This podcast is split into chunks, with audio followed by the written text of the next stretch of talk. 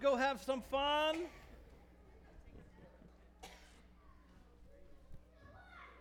Hmm? That's right. Come on, let's go. Got fun stuff to do. Follow me. oh, how's everybody doing this morning? Praise God. Well, last week we were celebrating Pentecost Sunday. And you know, that, that's just, um, for me, I said when we were opening that it's not something that we normally take a big deal about, you know, to say, oh, it's Pentecost Sunday, let's do. Because for the spirit filled believer, every day is Pentecost. Yeah. Come on.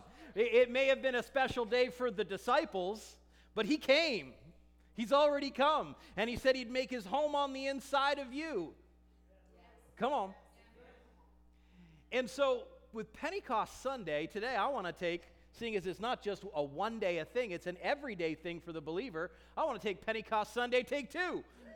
We can have Pentecost every Sunday. We can talk about the Holy Spirit every Sunday. And you know, in uh, 2021, for the second half of the year, for six months, we took time and we taught on the Holy Spirit, his, his, the, the Godship, the Lordship of, of the Holy Spirit, the personhood of the Holy Spirit, the works of the Holy Spirit, whether it be uh, the gifts of the Spirit, the fruit of the Spirit, um, and how, how He works and leads and guides us. And so last week and this week is by no means an exhaustive study on this topic because you can keep preaching. After six months, there was still more stuff that we hadn't uh, taught on. But if you want to go on, go and learn some more, dig a little deeper than what we may talk about today, you can go to wordchurch.ca, and uh, there in the media section, there is a whole series of six months worth of messages just on the Holy Spirit.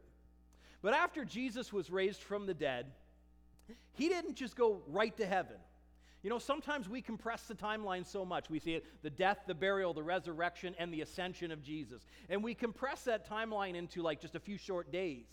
But after Jesus rose from the grave, he spent 40 days walking and talking with his disciples. And Acts chapter 1, verse 3 says that he spent that time teaching them the things regarding the kingdom of God. And so, as uh, uh, in the first half of this year, that's what we've been talking about. We've been talking about the laws of God, not the do good, get goods of God, but the, the principles and the, and the things that govern the kingdom, kind of like how we have the, the laws of physics and the laws of nature. We've been talking about the laws of the kingdom. And so, for 40 days, Jesus taught his disciples about the kingdom of God.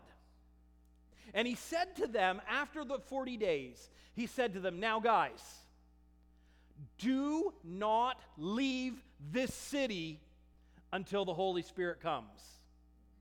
It was so important to him that he gave them this commandment and this directive don't leave this city until the Holy Spirit comes, until you receive the promise of the Father. And it's interesting, after he says that, their immediate question is uh, Is this the time that you're now going to restore the kingdom unto Israel? So think about this. He spent 40 days talking about the kingdom of God, and their focus was Are you going to restore the kingdom to Israel? They're still thinking of the things that pressure them in that moment where God is saying, I don't, the kingdom of Israel, yeah, Israel's the apple of his eye, but he's thinking much wider. He's talking about the kingdom of God. And so even after 40 days of teaching, they still weren't getting it. And so Jesus kind of brushes them off to the side and he says, Guys, you'll receive power once the Holy Spirit has come upon you. You'll receive ability, efficiency, and might once the Holy Spirit has come upon you, and you shall be my witnesses in Jerusalem, Judea, Samaria, and unto the ends of the work world. And so they ask him, When will you restore the kingdom of God? And Jesus said, or the kingdom of Israel, and he says, You don't worry about what I'm going to do. I'm telling you what you're going to do. Their focus was, when will you? And Jesus said, the Holy Spirit's going to come upon you, and you will do. And that's an important mindset for us to think about. So many people are like, God, when are you going to do this in my life? When are you going to come for, through for me? No, when are you going to stand up and use the faith He's given you? When are you going to stand up and act out and be like, no, this is how it's going to be? I'm not going to wait another moment. When will you stand up? And so the, the religious mindset will always be looking, God, please do, do, do, please, come on. This is what you need to do. Jesus said, It is finished. He said, It's done. The work that needed to be done is done. Now you go in the power of the Holy Spirit. He said, You will receive power. And we told you last week that is the Greek word dunamis. That's where we get our word dynamite. It's the same root word. What happens when you when you uh, light a stick of dynamite and you stick it in something? It blows up. It rearranges things. If they need a hole through a mountain, they drill a hole, stick some dynamite in there and blow a hole in the side of it. You've received miracle working dynamite power when you receive the gift of the Holy Spirit. And so Jesus said, Don't leave the city until you get the Holy Spirit. It's so important. It was so important to Jesus then that his disciples know and expect that it's coming and then receive. And he came on the day of Pentecost when they were all in one accord, which we've taught, spent two weeks talking about that word, that word homothumein, which means they were moving in one direction with purpose and passion together in unity. And we talked about the first week in worship, the reason why we sing. And if you don't want to sing, just say the words out. It's bringing us into a common line of thought. We are making declarations with our mouth about the goodness of God, about what He has done. And we talked about how worship is not a spectator sport, it's a participator sport. Flowing with the Holy Spirit is the same way. It is not a spectator sport, it's a participation sport. It says that the Holy Spirit takes hold with us and girds us up in our weaknesses. If I were to ask Toph to come and help me move this table, Come on, Tove, get up. Pay attention. Stay with me here. Okay, we're going to move this table together. We're going to move that table. Come on, why isn't the table moving? Because he says he takes hold together with us. Put it down. Sit down. Pay attention. Stay with me. The Holy Spirit takes hold with us. And so when they were looking, saying, Jesus, when will you do this? He's saying, No, no, no, no. In the power of the Holy Spirit, you'll go together. And the, when we talk about the word homothumein, they were in one accord. They were of passion and purpose flowing in the same direction, together in unity. The Holy Spirit flows in unity. He flows in agreement with the Word of God. He does it will never flow outside of the Word of God because He's the one who inspired the Word of God. And so last week we were in John chapter 14, and I want to back up a few verses today and uh, look at it a little bit wider. And the context of John 14 is this is the final teaching that Jesus is giving his disciples. This is just moments and a few hours before Jesus is arrested and then taken and beaten and then crucified and goes into the grave. This is the last teaching he's giving them. And so in chapter 14, he starts off with, he says, Guys, I'm going. I'm going to prepare a place for you. In my father's mansion, there's many mansions. And if it were not so, I would have told you. He tells them that they can be at peace. They don't have to get anxious about anything. But he says, But I'm going. And it's not the first time he's told them this. But at this time, when he says, Guys, I'm going to go prepare a place so that you might also come where I go. And of course, doubting Thomas, he's the one that speaks up and says, We don't know where you're going, so how are we going to know the way? And Jesus basically just brushes him off. But then Philip says this in chapter 14, verse 8. He says, Lord, just show us the Father, and that is sufficient for us. Just show us the Father, and that's enough. That's all we need. We don't care about where you're going. We don't need to know how to get there. Philip says, This is what's really important to us, God. Show us the Father, and that's enough. You know, I think we're like that as Christians a lot of times. God, this is what I need you to do. This is what I need you to show me. And He's saying, You have no idea where you're even going. Why don't you just follow me and let me lead you in the direction you need to go?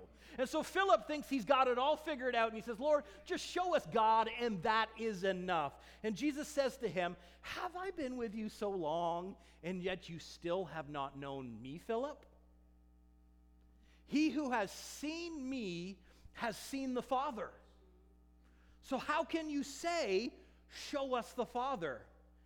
Do you not believe that I'm in the Father and the Father's in me?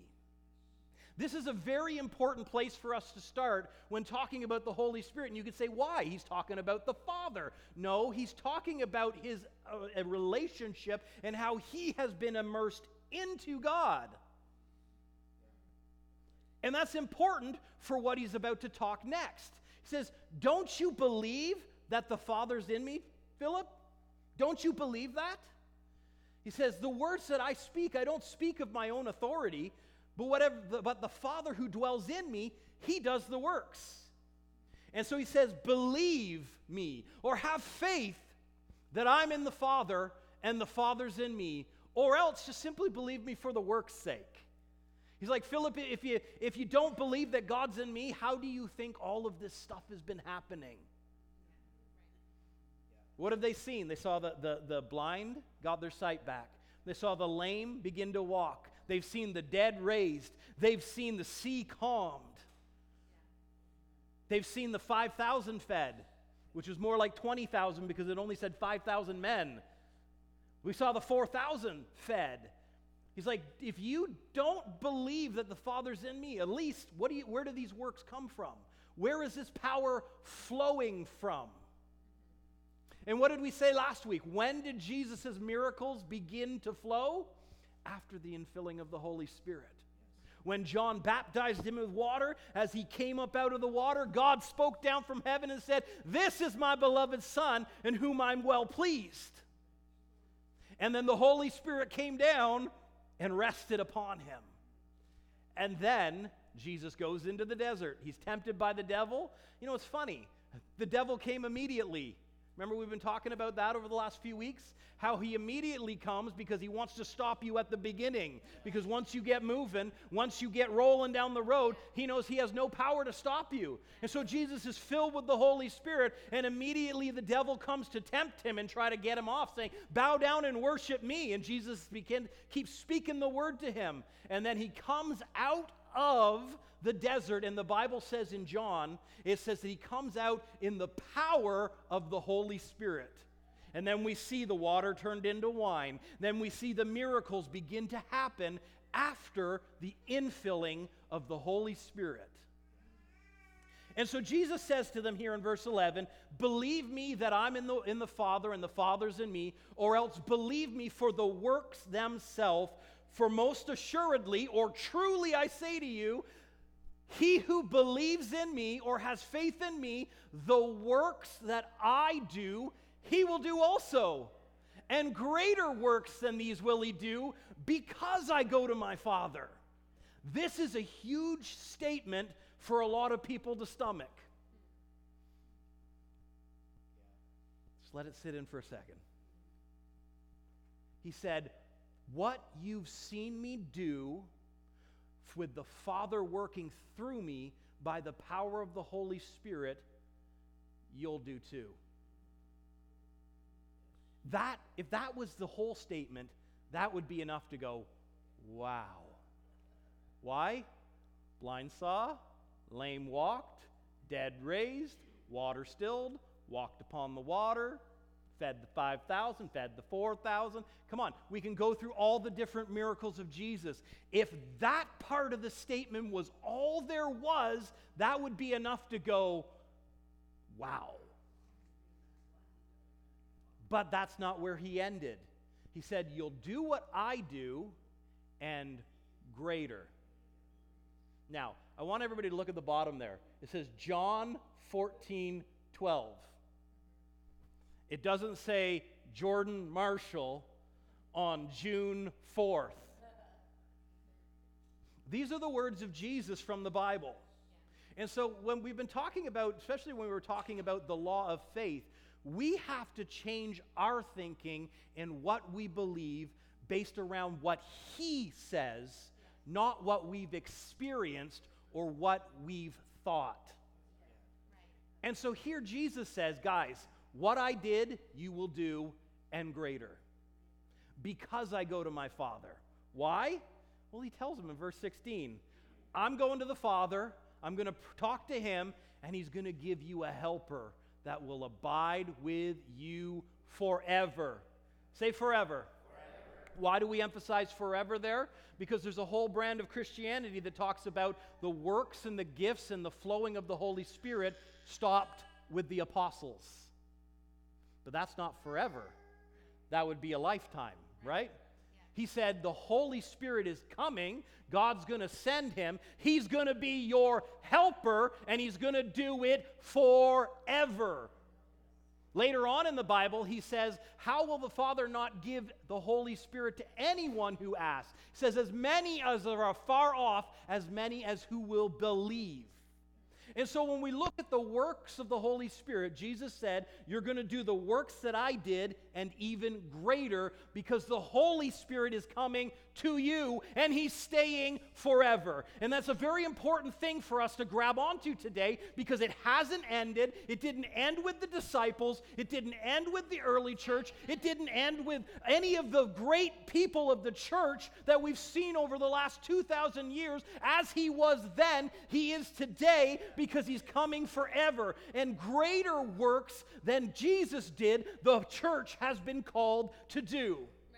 And because that's such a great statement to try and stomach and wrap our minds around, we try to we make statements. We were talking about this on Friday. We say like, "Oh, well, it will be greater because there'll be more Christians than Jesus." It was not just Jesus anymore. There'll be one in Europe, there'll be one in South America, you know, we'll be spread out. That's true. We get to go all kinds of places Jesus never went. We get to talk to all kinds of cultures and experience things that he never had access to in his time. And so, yes, the scope will be greater, but the power is the same. And as Jesus did, we get filled with the Holy Spirit and empowered to do the same thing. He said, But when you receive the Holy Spirit, you receive that power, that might, that ability, that efficiency. Come on, you know, the, I was thinking about that word efficiency in the definition. You know, for those of us that aren't very, you know, well organized, thank God for the Holy Spirit. He can organize you and get you moving efficiently. Hallelujah. That's a good thing because sometimes I'm like, I don't even know where to begin. Thank God the Holy Spirit does. He brings efficiency, He brings ability, He brings power, He brings might, and He empowers you not only to do what Jesus has done, man, He says greater. Come on, greater. There are lots of miracles that Jesus didn't do that we have from church history that I would say fall into a greater scope. We've seen people raised from the dead, but I was thinking about one. There was a missionary down in Mexico, and uh, he was uh, going up the, up the switchbacks as him and a whole village was moving to another area, and they were going up the switchbacks up the side of this mountain. And there was this little girl that was skipping along and playing, and her mother kept saying, You know, stay back from the edge, stay back from the edge. And she didn't listen, and she slipped off the side and fell like it was like four or 500 feet down to the rocks below and splat. To be graphic, her head basically exploded when she hit the ground. And there he was. And so it took them a few minutes to rush back down the side of the mountain. And when he got there, the Holy Spirit said to him, Raise her from the dead. And he said, I can't do that. we, we, we see what it looks like. You know, when you think of Lazarus, at least Lazarus was all in one container. Come on. We're, I just want, I want us to get around this idea of greater works. Because there's things that have been done by spirit filled people that Jesus didn't do in his lifetime, but that's okay. He said greater. And so, him and some of the adults that had gotten down there, they gathered around this child and they said, We speak life to this body in the name of Jesus. We command, de- rebuke death, and we speak life to her. And she came back. Everything healed up, and the little girl got up, but yet that which had exploded was still on the rocks. I'm talking about greater works. We don't have to put limitations on what God can do through you, through the power of the Holy Spirit. He said, What I've done, you will do, and greater, which causes us, we have to have a shift in our thinking of what is possible to us. Because most of us would never even dream that I can do the works of Jesus, but Jesus said you would do them. Only believe. Jesus said, All things are possible to him who believes. And so he says, I'm going to pray the Father, and he'll send another helper to you that he may abide with you forever. And it's the Spirit of truth whom the world cannot receive because it neither sees him nor knows him, but you know him. For he dwells with you and will be in you. And I told you last week the reason why Jesus could say he's been dwelling with you this whole time is because the Holy Spirit was in Jesus dwelling amongst them. And he said to them, It's not just going to be amongst you, he's going to come and be in you. But we said that the world cannot receive because it neither sees him nor knows him. And we can't draw from our experience in the world to understand and experience the Holy Spirit. We can only look to the Word and we can look to God.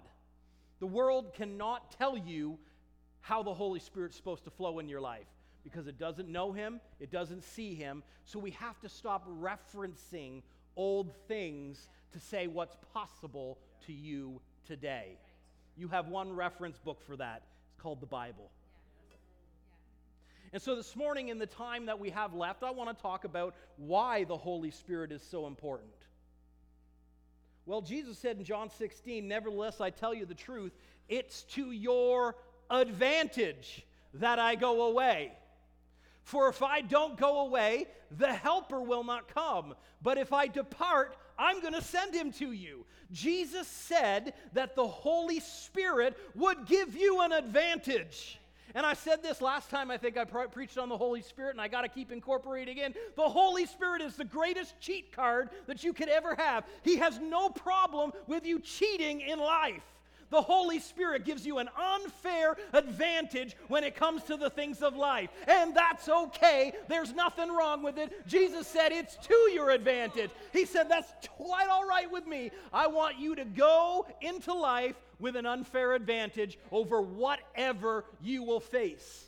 And so many Christians in the body of Christ are just trying to say, oh, if I could just get enough power to get over. No, you don't have just enough power to get over. You have been seated far above all principality and power and might and dominion in this age and everything that is to come because you're seated in heavenly places with Christ. So it's not a I'm trying to get enough to get up to the situation. You have an advantage, an unfair advantage, and Jesus thought it was fine. Hallelujah. We have an advantage. In John 16, 13, it says, However, when He, the Spirit of truth, has come, He will guide you into all truth. Let's think about that for a second. It doesn't matter what situation you walk into, you don't have to know everything. Especially, like, think of this in like business when you get into partnerships with people, you don't always know what they're truly thinking behind the scenes. But you know who does? The Holy Spirit. And He will guide you into true. And you may not know naturally, but He'll say, uh uh uh, don't make the deal with that person. Why? Because He knows better than you do. He will guide you into what is truth. What is true in every situation. And so we need to change our thinking that when I come on the scene, I'm going to know exactly what I need to do and what I need to not do. Why? Because, Holy Spirit, I expect that you will guide me. And when we think about the idea of a guide, when you hire a guide to take you on a trail that you've never been, you let them lead. Why? Because they know where they're going. they know what they're doing. What you not do, you get way out ahead of them and you start taking this turn and that turn and that turn and you realize, where's the guide? You should have stayed with the guide because he knows where he's going, even if you don't. But if you don't follow the guide, what's the point of having a guide? And it says, and he will not speak of his own authority. Whatever he hears, he will speak. Isn't that the same thing Jesus said? I only say what I hear my Father say, and I only do what I see him do. How is he hearing what the Father was saying and knowing what to do? Through the Holy Spirit on the inside, who doesn't speak what he wants to talk about, he speaks what God wants to talk about. And he'll tell you things to come. With the Holy Spirit, we don't have to be in the dark about anything. It says He'll not only guide us, He will tell us things to come. And I think it's incumbent upon us that as when you become a spirit-filled believer, is you, you need to listen. Take time to listen so that He can tell you things to come. You know, uh, there, there's a lot of times that I've had in my life where it's like I had impressions of like, oh, I think this is what's going on. And you just kind of push them down. And then you get in this situation, and it happens, and you're like, I knew it. I knew ahead of time. How did I know that? The Holy Spirit. There should be an expectation that I'm just going to know things before I need to know them so that He preps me before I even get there. Why? Because He's the guide. He takes you left and right and up and down and wherever you need to be as we listen. And He will show you things to come.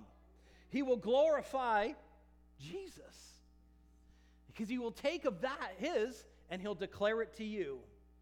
And it says, the Helper in John 14 26, the Holy Spirit, whom the Father will send in my name, He will teach you some things.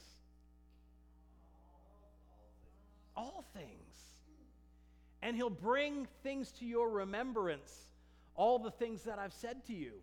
That's an important one. The Holy Spirit will not only tell you things ahead of time, but when you're screwing up, he'll be like, hey, remember this? Go back and do it. He'll bring things to your remembrance. And we can use these in such simple ways too. It's like I used to always be forgetting my keys, and I'd get out in the truck and be ready to go and be like, ah, I got to go back into the house and get my keys. And after doing that, I felt, I felt like I was in this cycle of almost doing it several times a week. I said to the Holy Spirit, Hey, can you remind me? Can you tell me when I've forgotten my keys? And you know what he started doing? I about to rush out the door, you go, keys. And I'd be like, yep, grab those keys. You know, that's that efficiency thing. You don't have to be disorganized all the time when you've got the greatest organizational mind ever living on the inside of you when you receive Him. And so we don't have to be in the dark about anything with the Holy Spirit. And so today I want to take a look over in 1 Corinthians chapter 12. How's everybody doing? 1 Corinthians chapter 12. And in verse 1, the Apostle Paul says, Now concerning spiritual gifts, brethren, I don't want you to be ignorant. That's quite a statement. In this topic, Guys, I don't want you to be ignorant. And why is it that this topic in the body of Christ is one of the ones that has the greatest level of ignorance? People don't know, and it almost seems sometimes that most of the body of Christ doesn't care. But Paul said, guys, concerning things of the Spirit, I don't want you ignorant. So I'm going to teach you about them. Now, it's important to point out here it says, now concerning spiritual gifts, the word gifts there is in italics which means that it was added by the translators for ease of reading, which means it's not there. Paul said, Now concerning spirituals, brethren, I don't want you to be ignorant. Concerning the way the Spirit moves and the way that He'll operate and manifest and express Himself in your life, I don't want you to be ignorant. Paul didn't say gifts there, he just said, Now concerning the things of the Spirit. And it's important to say that because sometimes when we think of gifts, we all then go, well, that person has that gift and I don't have that gift. No, but you have the Holy Spirit who has all the gifts. So now, concerning how the Holy Spirit moves, I don't want you to be ignorant. He says there are diversities of gifts, but it's the same Spirit. There are differences of ministries, but it's the same Lord. There are diversities of activities, but it's the same God that works all in all. And so there's different ways the Holy Spirit will act, but it's all the same God, the same Spirit working through.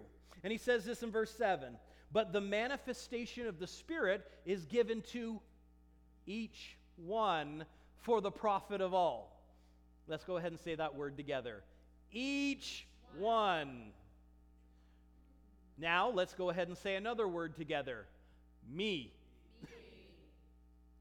Each one, or you, including all of us, the manifestation or the expressions of the Spirit are given to everyone for the profit of all. That's an important thing to point out there. It's not for the profit of just you. Because there's a lot of selfish Christianity out there. Lord, I need this, I need that, do this for me. The manifestation of the Spirit is for the profit of all. When the Holy Spirit moves and begins to express in different ways, in which Paul will talk about in a moment, he says it's to build and strengthen and increase all. And the all that he's talking about is the church or the body of Christ. It's the all. Every part has a function and every part does something and it all builds up us all. And so when the Holy Spirit moves, He'll not only build up you, but He will build up those around you. He will strengthen you. And so if it's only benefiting you all the time, I have to question whether it's really the Holy Spirit moving through you because He will lift up all through each one of us. Amen? And so Paul begins to break down different ways that the Holy Spirit is expressed through these gifts, these spiritual gifts. And he says, to one is given the word of wisdom through the Spirit. You say, what's a word of wisdom? Well, just a simple definition is thoughts or facts in the mind of God concerning things present or past. When the word of, uh, of uh, sorry, sorry, I've got them backwards. Better read myself. The word of wisdom is thoughts and facts in the mind of God concerning things to come. The word of wisdom deals with things to come. Didn't we say the Holy Spirit will show you things to come? So we shouldn't be surprised that one of the way the gifts of the Spirit manifest is showing you things to come. And so the word of wisdom is thoughts and the facts in the mind of God concerning things to come. And so sometimes the Holy Spirit will rise up on the inside of you, and it's like you know something that's just ahead. Or you know a direction that you need to begin going in your life or you know something that you need to say to someone, or you need something you need to change within your business, or whatever, the Holy Spirit, through the word of wisdom, will direct you concerning future things. That's just the word of wisdom. Let's try and break these down as simple as possible. We don't need to over spiritualize all these things, right? So, one is given the word of wisdom, and to another, a word of knowledge through the same Spirit. A word of knowledge is different from word of wisdom, where word of wisdom looks at future things. The word of knowledge are thoughts and facts concerning things that are present or past. And so sometimes, especially this seems to flow a lot with ministers, it's like when you're ministering to people, it's like all of a sudden you know something that they're going through, something that's going on in their life right now that you need to then minister through and get lift them up.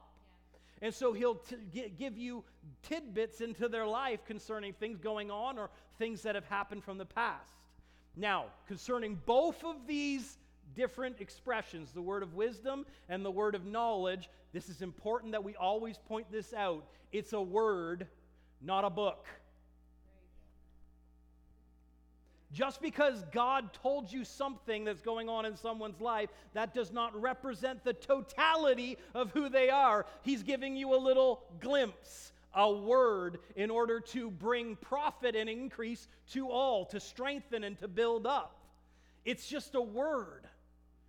And so we don't define that moment as the totality, and we don't define that person of ever about that this is everything that has to do with them. It's just a little glimpse. And in the same way, when it's word of wisdom looking forward, he's not going to tell you about everything that you're going to see in your life ahead. He's going to tell you what you need to know. And so we don't need to get concerned about not seeing the whole picture. You just need to see what He needs you to see for the next step. It's just like the same way that the Word of God works. The, the book of Psalms says, His Word is a light unto my path. And the idea is if you have like a lantern and you're walking through, uh, say, a garden at night, the lantern only shines so far, but it shines on the next step. And that's why the Bible says the steps of a righteous man are ordered of the Lord. Amen? And so we should have an expectation on the inside of us that there are going to be times where I just know exactly what I need to know. And that things are going to rise up on the inside of us concerning whether past or present or future, it doesn't matter. That's just a way the Holy Spirit manifests. And it's a way that Paul said, guys, I don't want you to be ignorant that this is how the Holy Spirit flows. Next verse, he says, To another, faith by the same Spirit. This is not simple faith or just regular faith like we talked about under the law of faith a few months ago. This is basically, if you want to define the gift of faith, it could be said this way it's God believing through you.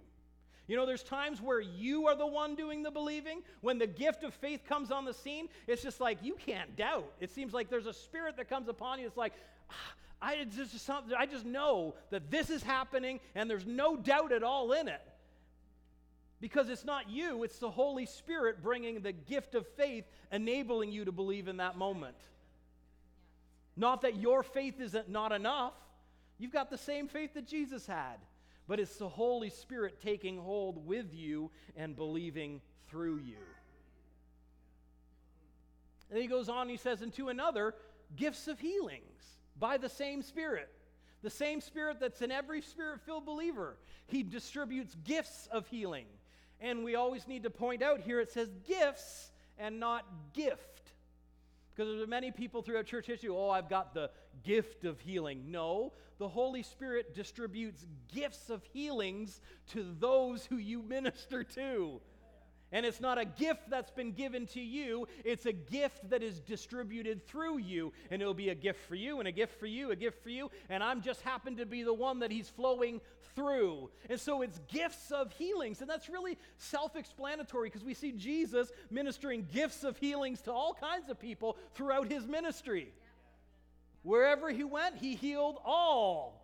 That's what Acts 10:38 said. Peter uh, preaching in Acts 10:38 says how God anointed Jesus with the Holy Spirit and with power who went about doing good and healing all who were oppressed of the devil for God was with him.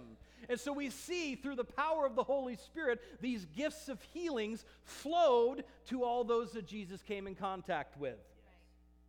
He goes on in verse 10, he says, To another, working of miracles. And you could say, Well, didn't we already have healings? Well, miracles is a little bit different. Miracles is a supernatural suspension of the natural law of things. You want to see a, a, a miracle at work? Jesus walking on the water. That's a, a suspension of the laws of nature, right? You don't walk on water, you swim in water because you sunk.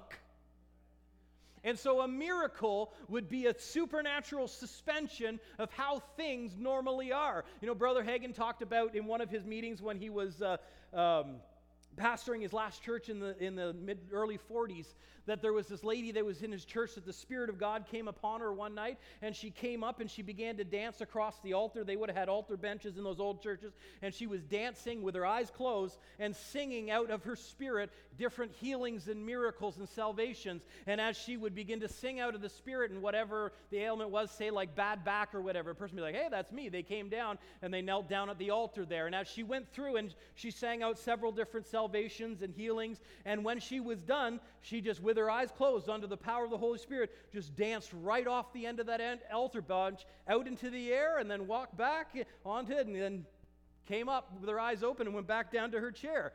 And people could say, Well, I just don't believe that would happen. Did you not see Jesus walk on the water? Whether it's air or whether it's water, both those things, when you step out into them, you sink. Well, that was Jesus. Did we not read the story where he said, Jesus, if that's you, Peter calling to him, bid me to come? And Jesus said, Come. And Peter got out and walked on the water. Whether it's a miracle for Jesus or a miracle for Peter or a miracle for you, the Holy Spirit flows in miracles. To another prophecy, this is just inspired speech or inspired utterance that brings edification, exhortation, and comfort to people. Sometimes it seems like you're in a situation and someone's going through maybe having a day of a bit of a funk. You're just like, ah. And the Holy Spirit rises up on the inside of you and gives you a way to encourage them and tells you exactly what you need to say to them. And it stirs them up and gets them going back around on the right path. That's prophecy. It's inspired utterance. We often mark prophecy down as like, oh, thus saith the Lord. There's great calamity calamity coming. You know, we, we tie it to Old Testament prophecy, but the New Testament prophecy is edification, exhortation, and comfort. And so the Holy Spirit will give you the right thing to say to people at the right time to inspire them and comfort them. Well, I wish someone would comfort me. You know what? He can give a gift of prophecy to you for you too. Come on, to stir yourself up. Hallelujah.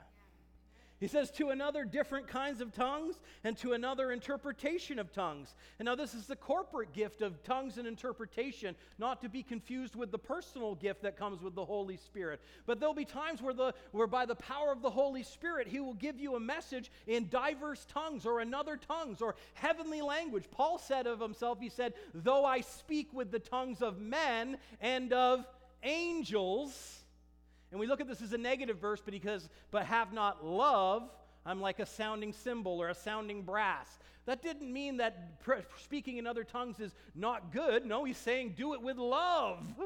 you know, love was the, mo- was the central factor of that statement. But Paul said, though I speak with men's tongues or angels' tongues, it doesn't matter which one it is.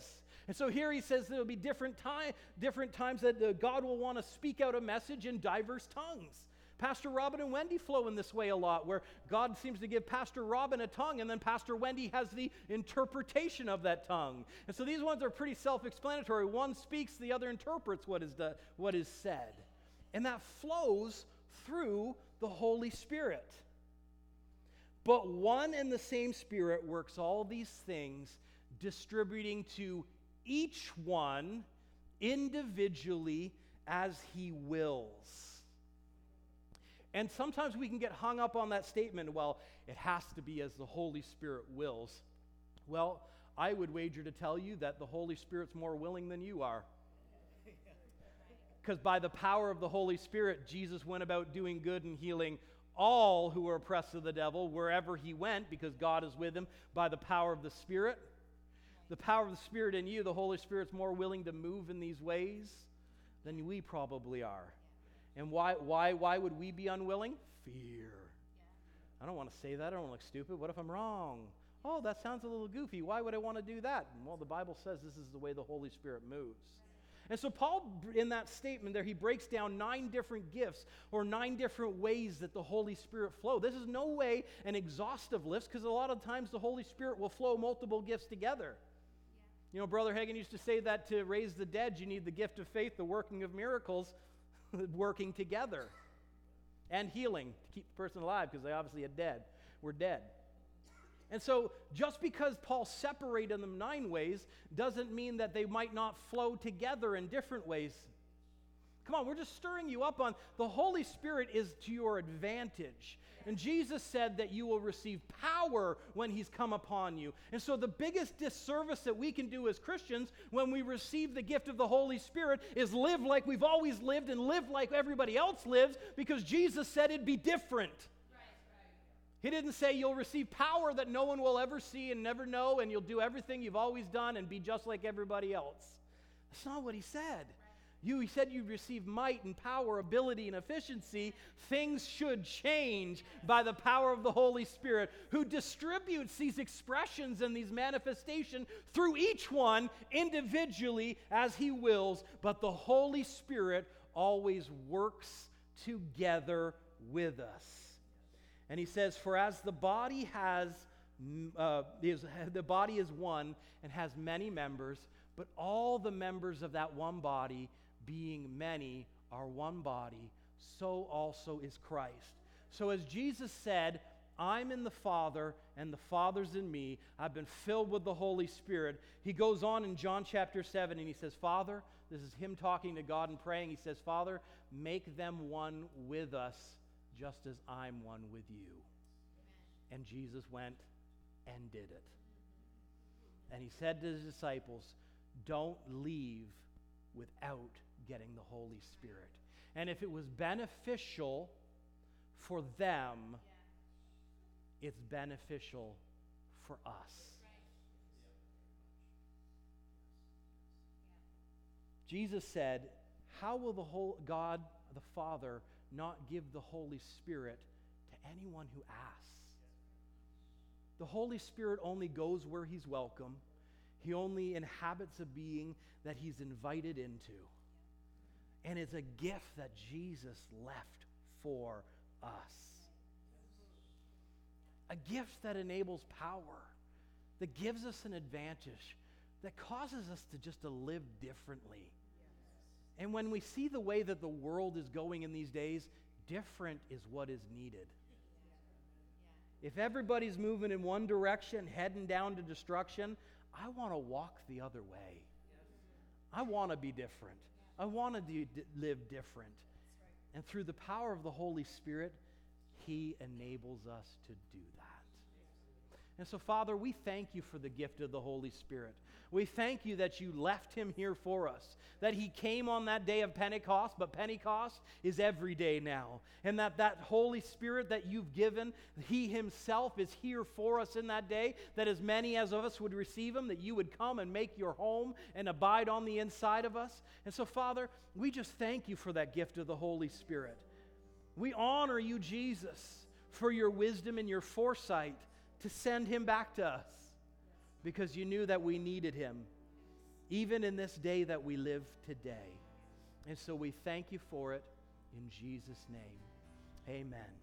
Now, this morning, if you haven't received the gift of the Holy Spirit, you've never asked for Him, you've never been filled with the Holy Spirit with the evidence of speaking other tongues, I encourage you don't leave here today until you get that. Pastor Robin and Wendy are on altar care today, and Pastor Wendy is just awesome at leading people into the infilling of the Holy Spirit. And so don't leave here today without it. Jesus thought it was so important for his disciples, it's just as important for us in this day. So they're going to be up here in just a moment, and they'd love to pray with you about anything.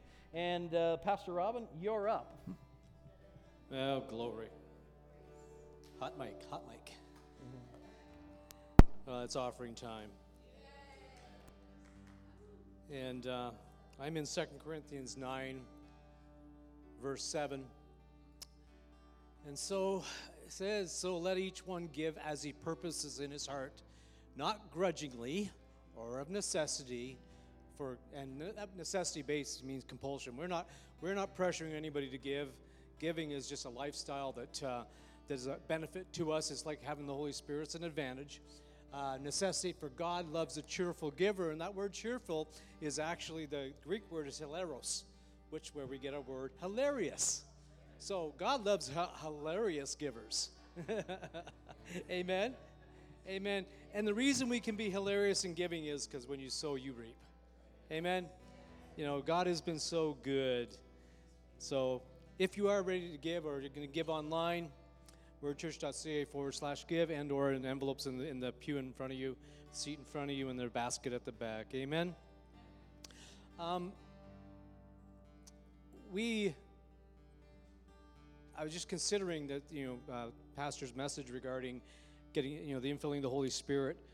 Um, I've I lived my first 23 years without the infilling of the Holy Spirit. I've lived the last 43 with the infilling. Well, that's sort of give my age, doesn't it? Um, 43 years with the Holy Spirit, I can tell you, advantage 43 years. It's just been, you know, quite a ride.